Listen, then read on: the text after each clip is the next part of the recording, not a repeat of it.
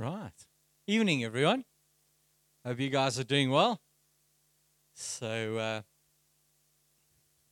we um, had the privilege to go through to Grabouw this morning and uh, to go and spend time with that congregation.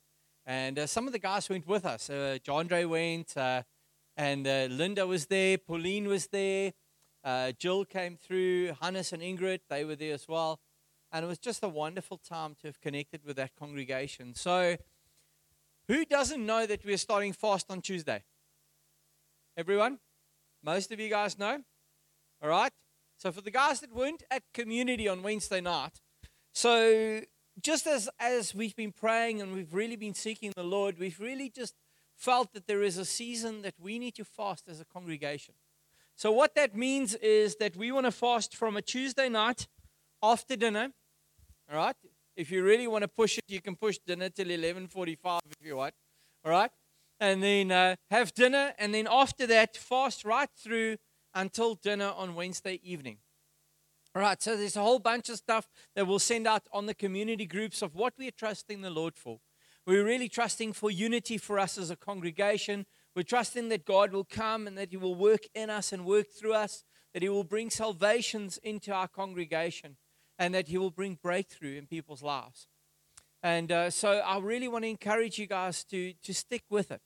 Uh, we're most probably going to be fasting one day a week for the next foreseeable future. We're not sure how long God says to us until it ends. So some of us might become a little bit thinner, which, uh, eh? yeah, prayer and fasting. So what will happen is on Wednesday evenings, the communities, if you haven't chatted with your community leader, you guys will come together, you'll pray together, and then you'll break fast together before you have community.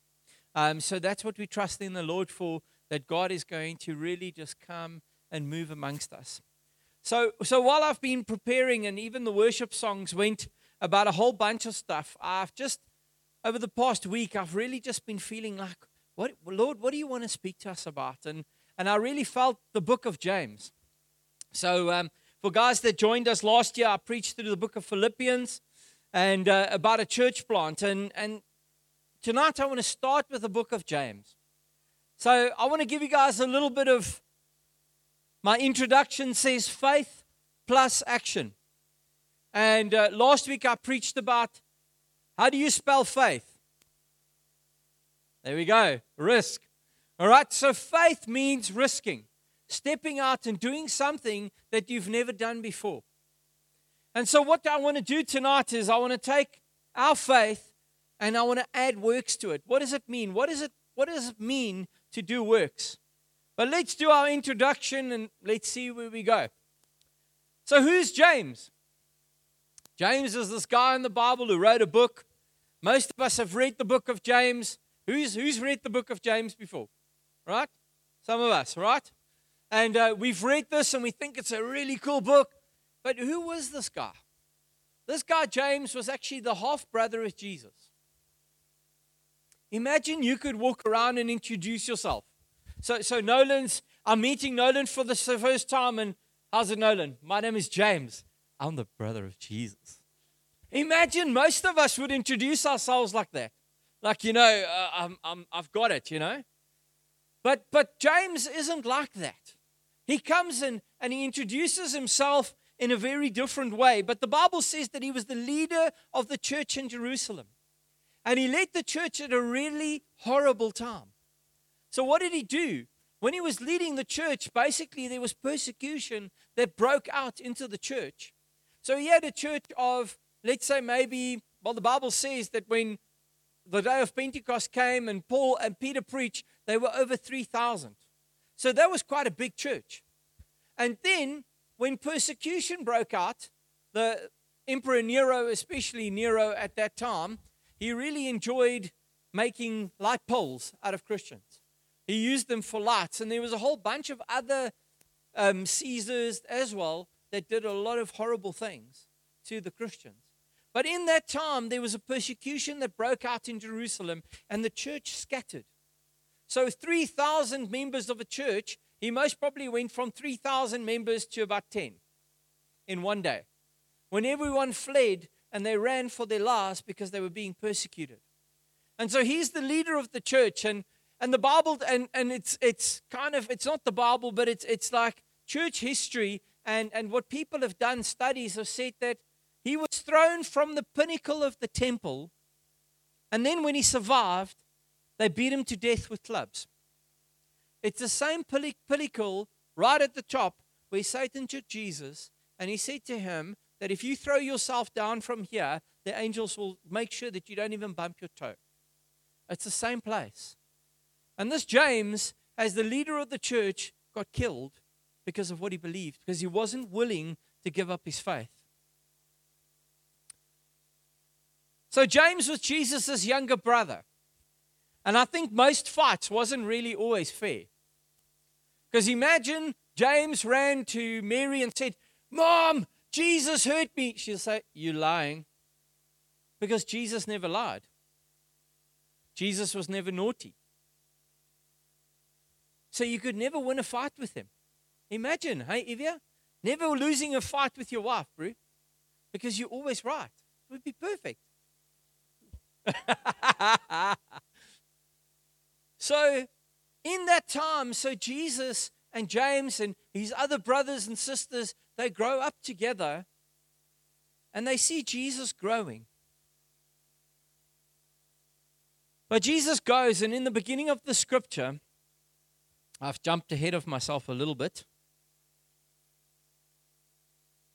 And let's read James chapter 1, verse 1.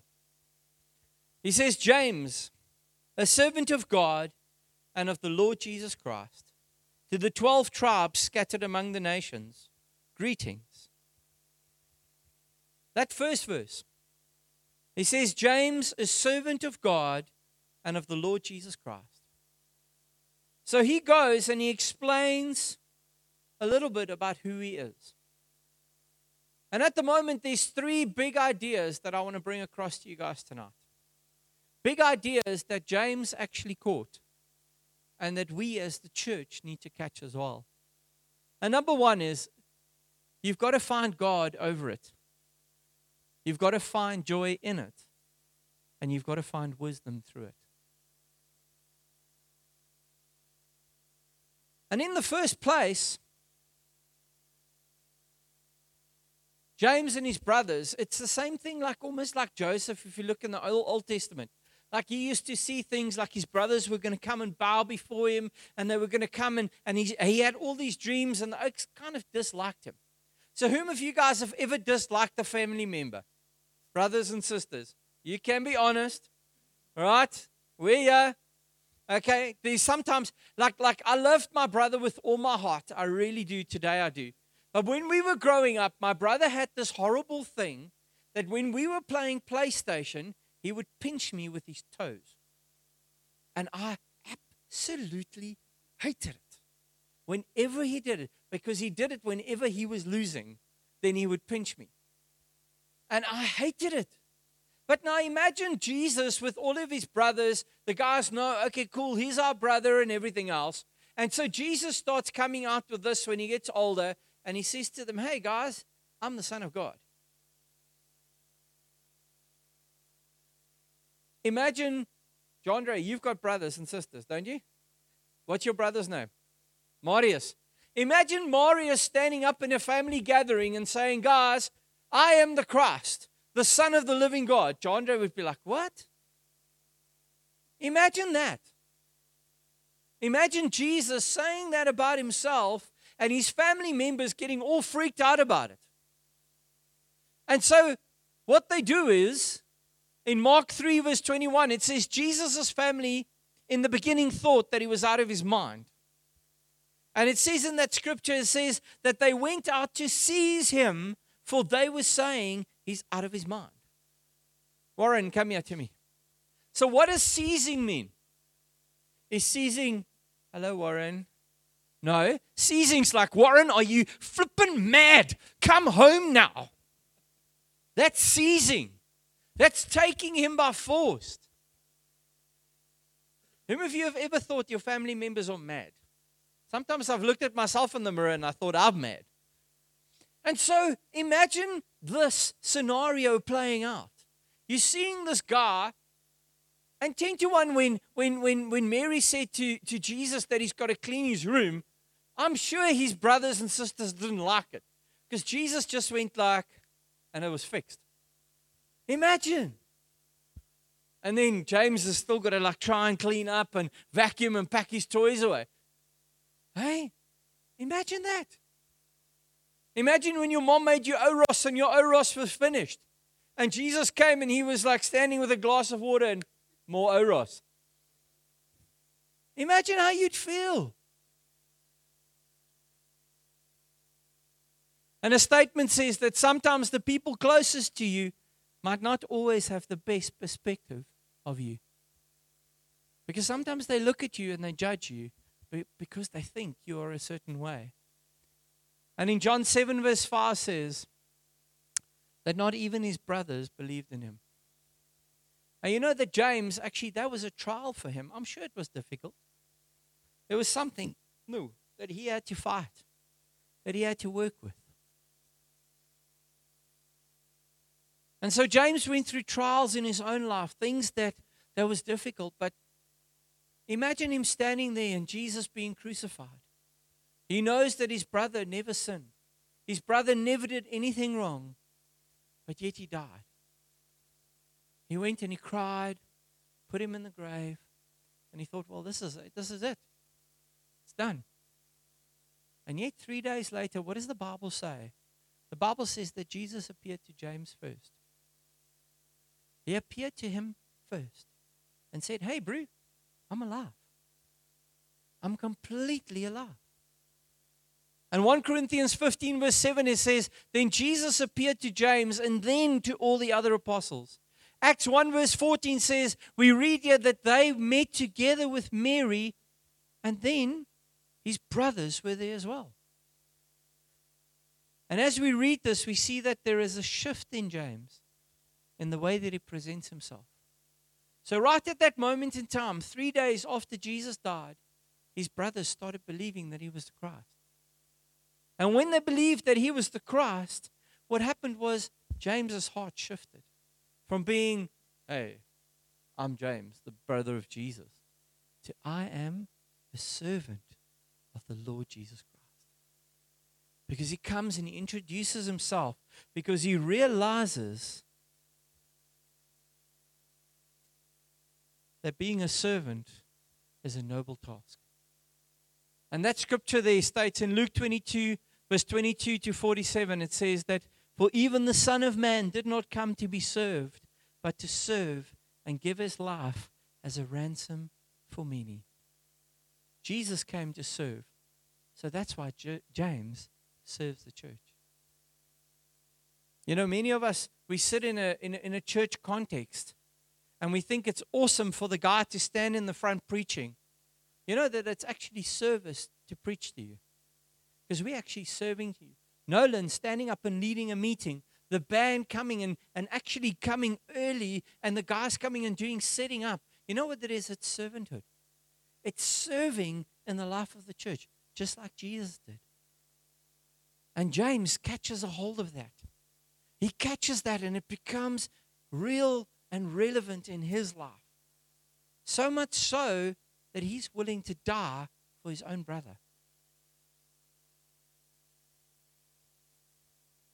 Now we look at Jesus' family, an extended family. John the Baptist, he was a cool oke. He was a crazy guy, but he was an incredible guy. Imagine I took Matthew. Matthew, come stand, stand here by me. Come here to me, Matthew. Stand aside. You guys love Matthew. He's a cool okay? But do you think Matthew's a bit weird? All right, let's see ours. Matthew's a bit different. Matthew's very eccentric. Matthew's very loud.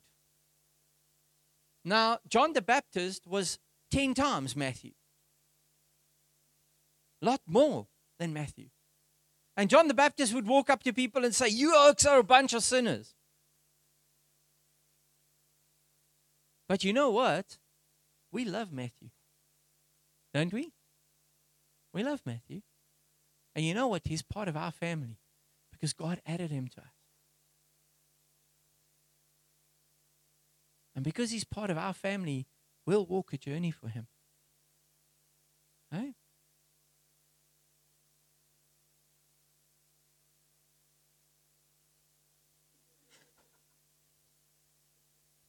And you know what, guys? Just like Matthew, James loved Jesus, so we love this young man. And tonight, God wants to do something in Matthew. Matthew's been through a tough time in the past couple of weeks. There's been things that God has been working in his life that has not been easy. But you know what? When we come and put our arms around him, Evia, come here for me. Come, Evia. I want you to hug this man. Because that is love when two brothers love one another. And that's how James loved Jesus. So much so that he would die on the cross. He would actually give his own life for Jesus.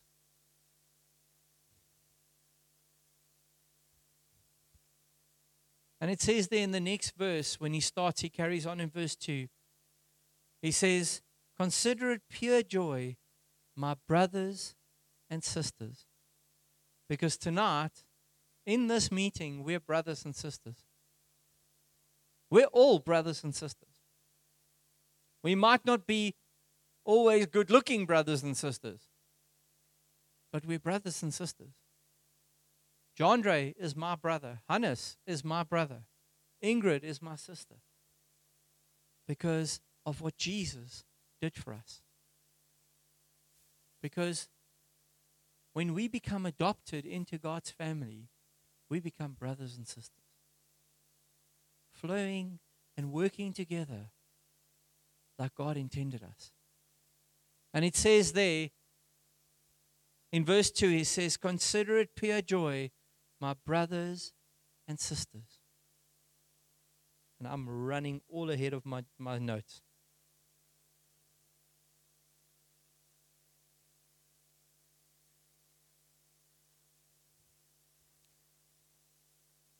Who of you guys know that we live in a joyless society? We all do. There is no joy around you. Whom of you guys have ever sat in a restaurant and watched people? Okay? We watch people at restaurants. Give me a cell phone. Uh, has anyone got a cell phone for me? Thank you. This thing, we sit on Facebook or Instagram, and people take photos of themselves and they post it on this thing, and we look at Facebook and we're like, wow, they've got such an awesome life. I suck. My life is horrible. Look, they have got the most gorgeous home. Everything is just perfect. And look at my life. My life is falling apart. Is it true? Because this thing and Facebook has created a thing where you want people to see what you want them to see, not what they need to see. Because we live in a fake generation. And so what God wants us to do is, is we need to find joy even when things are tough. Because when we become unsatisfied, nothing will satisfy. And James says to us, Count it pure joy, my brothers and sisters, when you face many kinds of trials. What is a trial? Philip, what's that word you used? pangs. When you have lots of pangs, yes, it sounds like piles. All right? It's like some kind of disease, pangs. All right? But trials is, is who of you guys have had a tough time this week? Anyone? All right? Who's been through a difficult thing? Who's had to make difficult decisions? When is it difficult?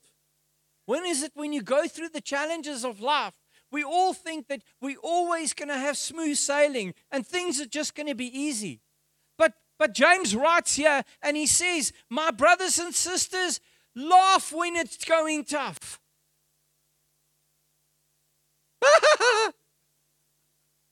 Right? It's joy. What's joy? What, what is it? It's not, it's not the lady that cleans your house. I've got a lot of joy when Agnes comes because the house is clean. But use an example. Pauline's trusting God for, for a job. She's been for a couple of months without a job. But yet, Pauline's not sitting and sulking. Yes, maybe one day or two days or three days it might have been like that. For the past couple of days, I've been seeing on the com group, guys, God is faithful. God is coming through. Listen, God has done something in my heart. Why? Because God has given her joy.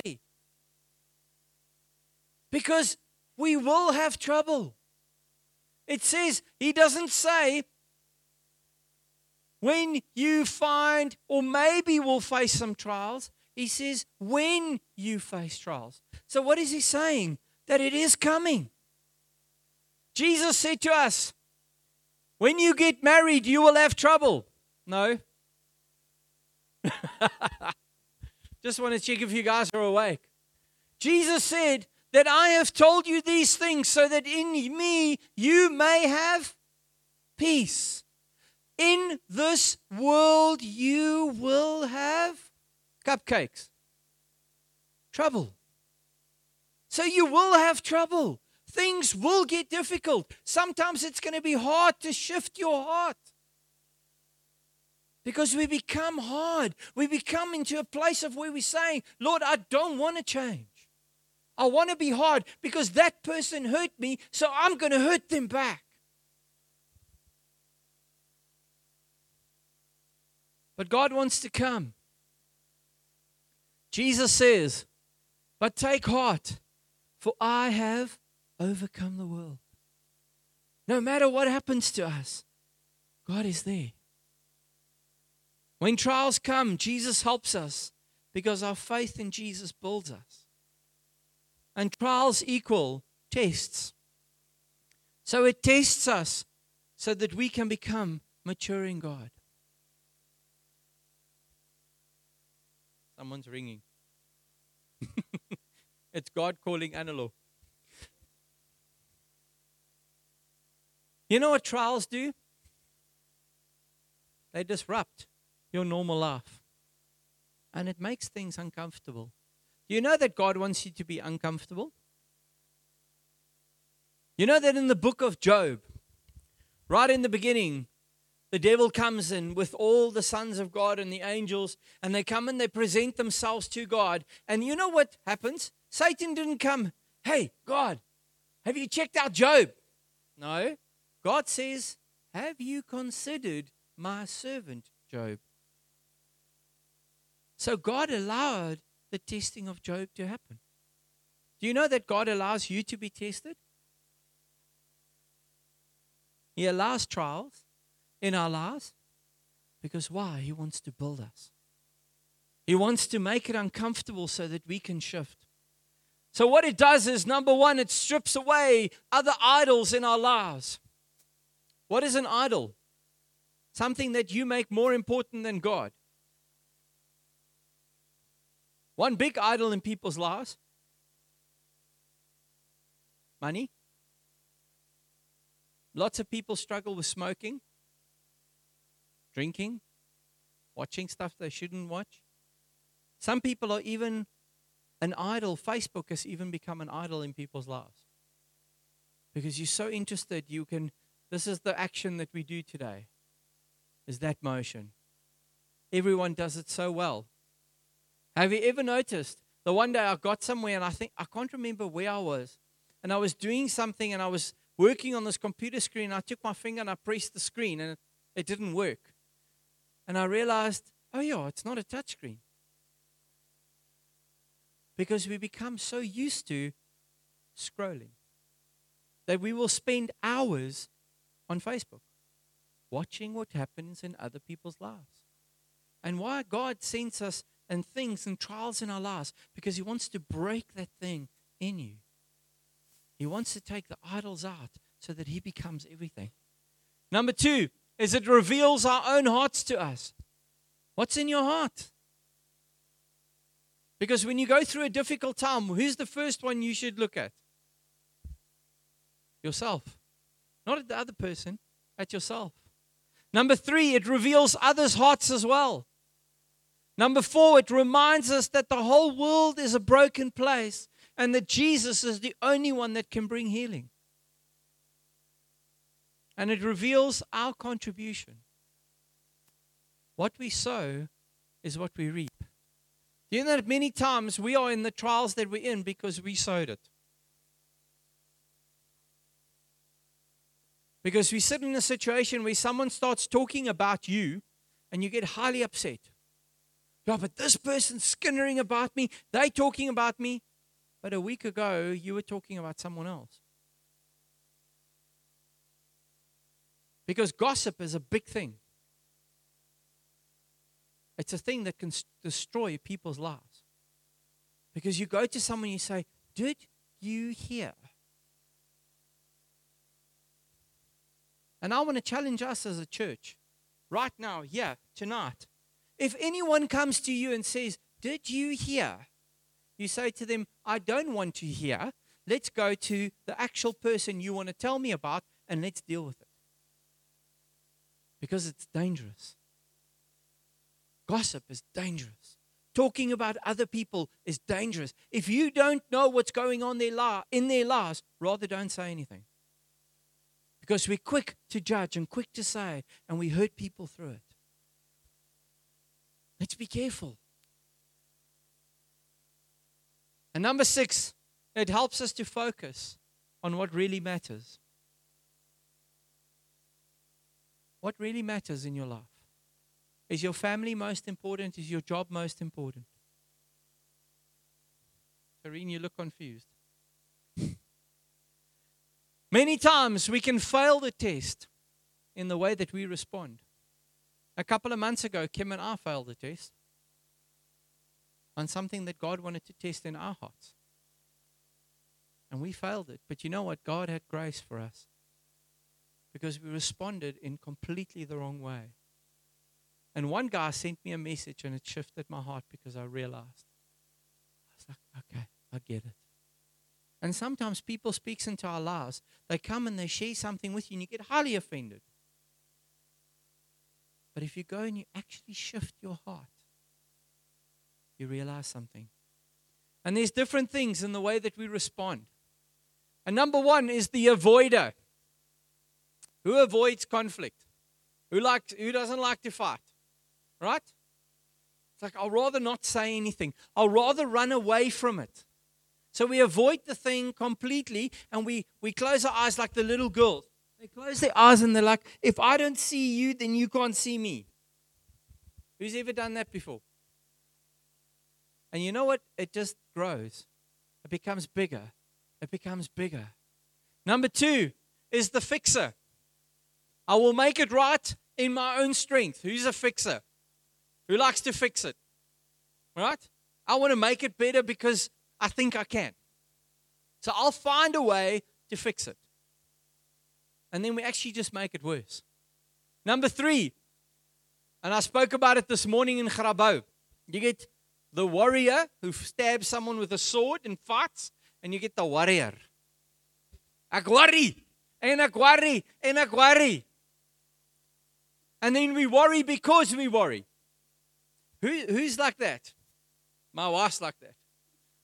Because she worries because I'm not worried, and then she worries because she's worrying, and then she carries on worrying because she was worrying. And then she forgot why she was worrying, and then she worries because she forgot what she was worrying about. Because we worry about things.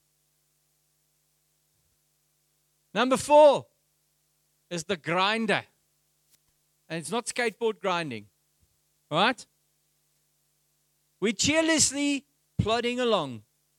The joy that is set before them, they endure at the cross. So, what I mean by that is you get the guy that just plods along. It's my fate. It's how life goes. It's never going to be better. I'll just do it. I'll, I'll, come to I'll come to church and I'll pack out the chairs because I'm on com duty, not because I want to, but because I have to. Yeah. Oh, there's there's there's Friday morning prayer, and you know I've got to like go because the elders are there and they are going to be mad at me, but I'll just go anyway. Who's like that? Sometimes plodding along. Now you guys are all hands down. Because sometimes we just plod along. But the Bible says that the joy that was set before them, they endured the cross. The disciples actually, when they went to get killed, they were happy. Imagine someone you walking up and you know that in the next five minutes you are no longer going to be on this earth. Are you going to be joyful? Or are you going to just be like, hmm, I don't know. But the Bible says they went and they took it with joy because it was the joy that was with them. I'm trying to get through my slides. I'm almost there. Number five is the blamer. They always play the victim. my son's laughing because he knows. It wasn't me. It was them. It wasn't me. It was Jandre. Jandre, you see, Jandre didn't do a good job, and now my floor's picking up and it's all bubbly. No, it's not. It's just I put in the floor and John just tried to help me and I didn't do a great job because I'm not a technical person. So when I walk in my lounge now, I'm like, ooh, I feel the waves whenever I walk in my lounge. It's fun, it's exciting. Okay, my wife's enjoying this. But we easily blame one another when we go through tough times in our marriages. When things don't go well between Kim and I, what is the thing? Yeah, you. You know that, that women are like elephants, they never forget. Because, like, you, you'll have a fight with your wife and you've been married for 15 years. I can check in. He's checking the ceiling because he knows. And then, and then,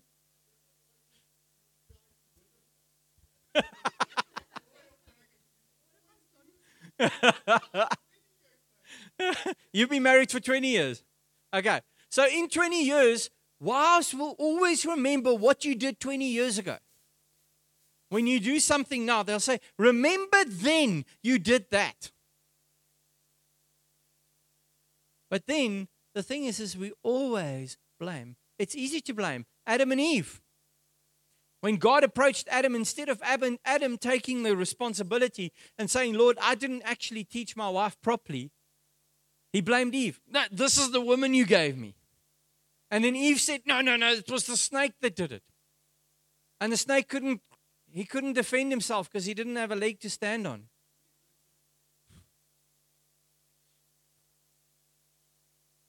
But the thing is, we easily blame. Number six is the martyr. You just live under the pressure until it kills you. And you've just accepted it. So I'll, I'll take the blame for this. It's me. It's always just me. Because we do. Sometimes we try and play the martyr. And number seven is the rebel. Who remembers that song, Rebel Without a Cause? It was a movie or something. You guys remember that? Rebel Without a Cause. But for the younger guys, you won't know. It's a really old movie. Very old. It's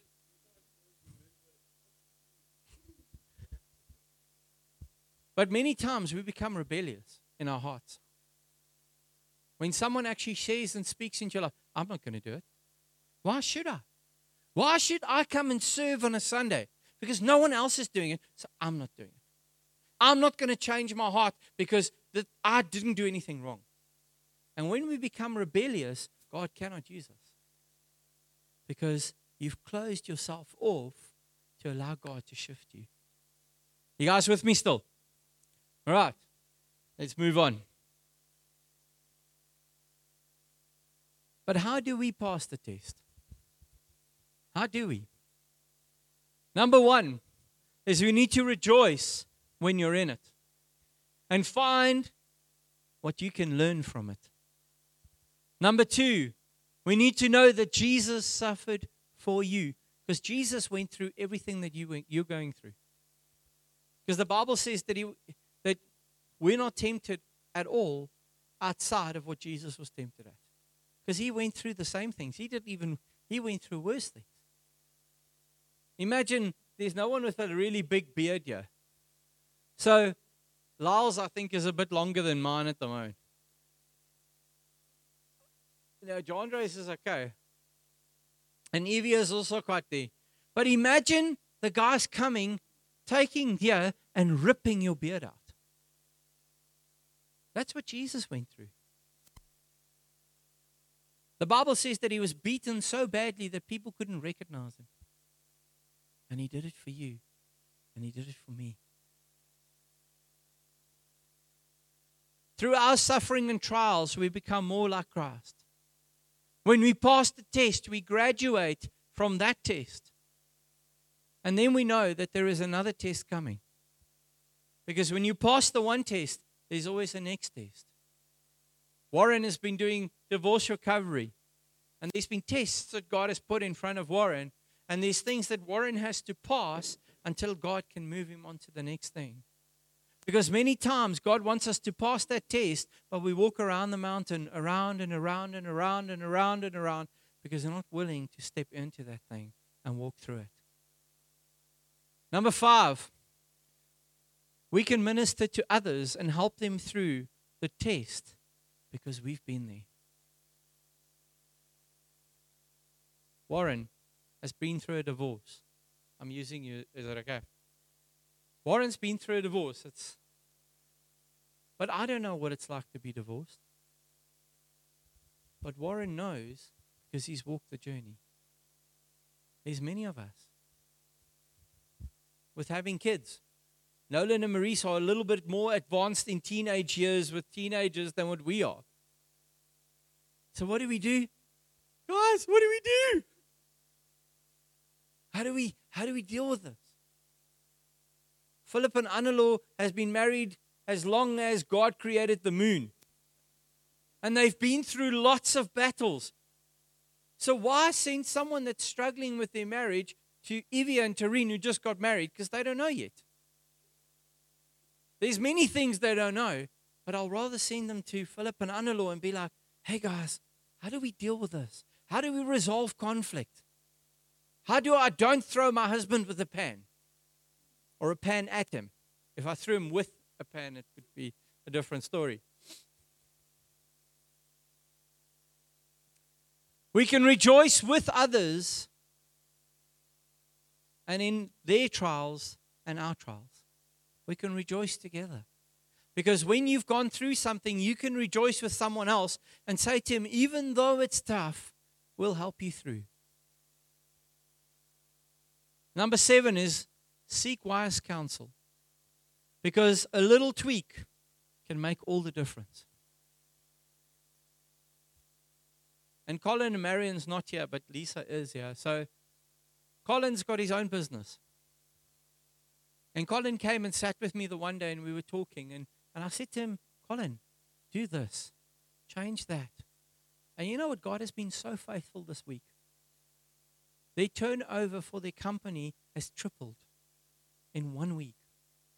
I asked Colin on Friday night at the market that was here, he sold 53 pieces of fudge or packets, 70, 73 or 76 pieces of fudge on Friday night alone here.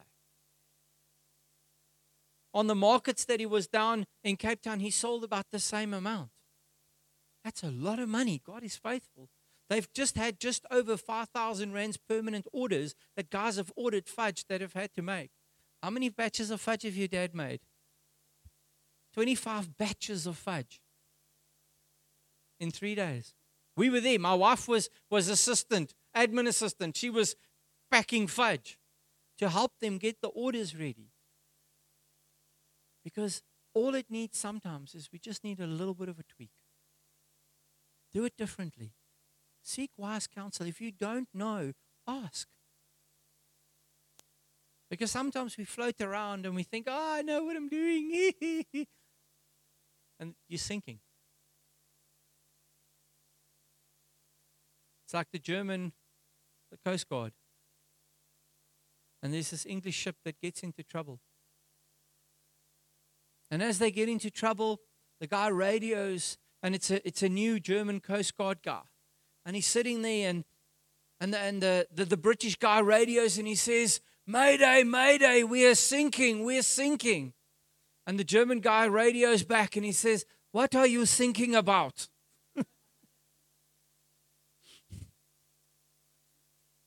because sometimes we sink without us even knowing it.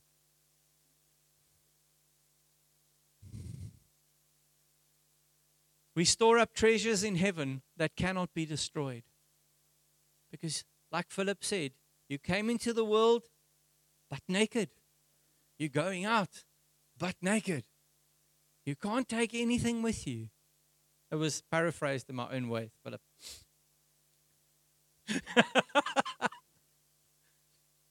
but you came in with nothing and you're going out with nothing. So we're building up treasures in heaven and you know what those treasures are? Are the people that we take with us. My heart is one day when I stand before the Lord and you okes all join me at the end of the age or whenever that might happen. And God calls me up and He says, Jaco, how did you do with Hermanus? All you are sticking up your hands and saying, Hey, we're here. Because Nolan and Jaco paid the price. You guys paid the price all new salvations coming in, young guys, older people coming and giving their lives to the Lord before they die. It's going to be a testimony for all of us of what God's done with us. Number eight, it develops steadfastness. Because sometimes we jump around and we fall around. And number three, my last big point is you've got to find wisdom through it. And James chapter 1, verse 4 to 8 says the following Let perseverance finish its work, so that you may be mature, mature, complete, not lacking anything. If any of you lack wisdom, you should ask God, who gives generously to all without finding fault, and it will be given to you. But when you ask, you must believe and not doubt, because the one who doubts is like a wave of the sea blown and tossed by the wind. That person should not expect to receive anything from the Lord. Such a person is double minded and unstable in all that they do. And James encourages us to ask the Lord for wisdom, not knowledge.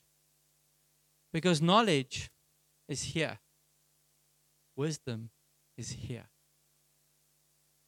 Knowledge encourages us is the knowing is knowing the truth. Wisdom is knowing what to do with that knowledge. Number 2, knowledge is theoretical. Wisdom is practical. Like Philip can tell me theoretically how to construct a building or ah, how to make a road. He can give me all the man, all the books. It can be theoretical knowledge. But over the years, Philip's got wisdom on what not to do. It's practical experience. And there's many of us here in this room that's got lots and lots and lots of experience, which is wisdom. You can have all the knowledge in the world without wisdom, it's useless. Knowledge fills libraries, wisdom fills lives. Knowledge is truthful, wisdom is useful. Knowledge provides information, wisdom provides transformation. Knowledge tells you what, what you want to believe, wisdom tells you how to behave. Knowledge finds the problem, but wisdom finds the solution. And in conclusion, don't respond to your hardship Rather, respond to the Lord about your hardship. We can run from the pain, or we can run to God in our pain. The one creates instability, and the other creates steadfastness. Because all wisdom comes from the Spirit of wisdom. And Ephesians 1 verse 17 says, I keep asking that the Lord, uh, the, that the God of our Lord Jesus Christ, the glorious Father, may give you the spirit of wisdom and revelation so that you may know him better. And I pray that the eyes of your heart may be enlightened in order that you may know the hope to which he has called you, the riches of his glorious inheritance in his holy people, and his incomparable great power for us.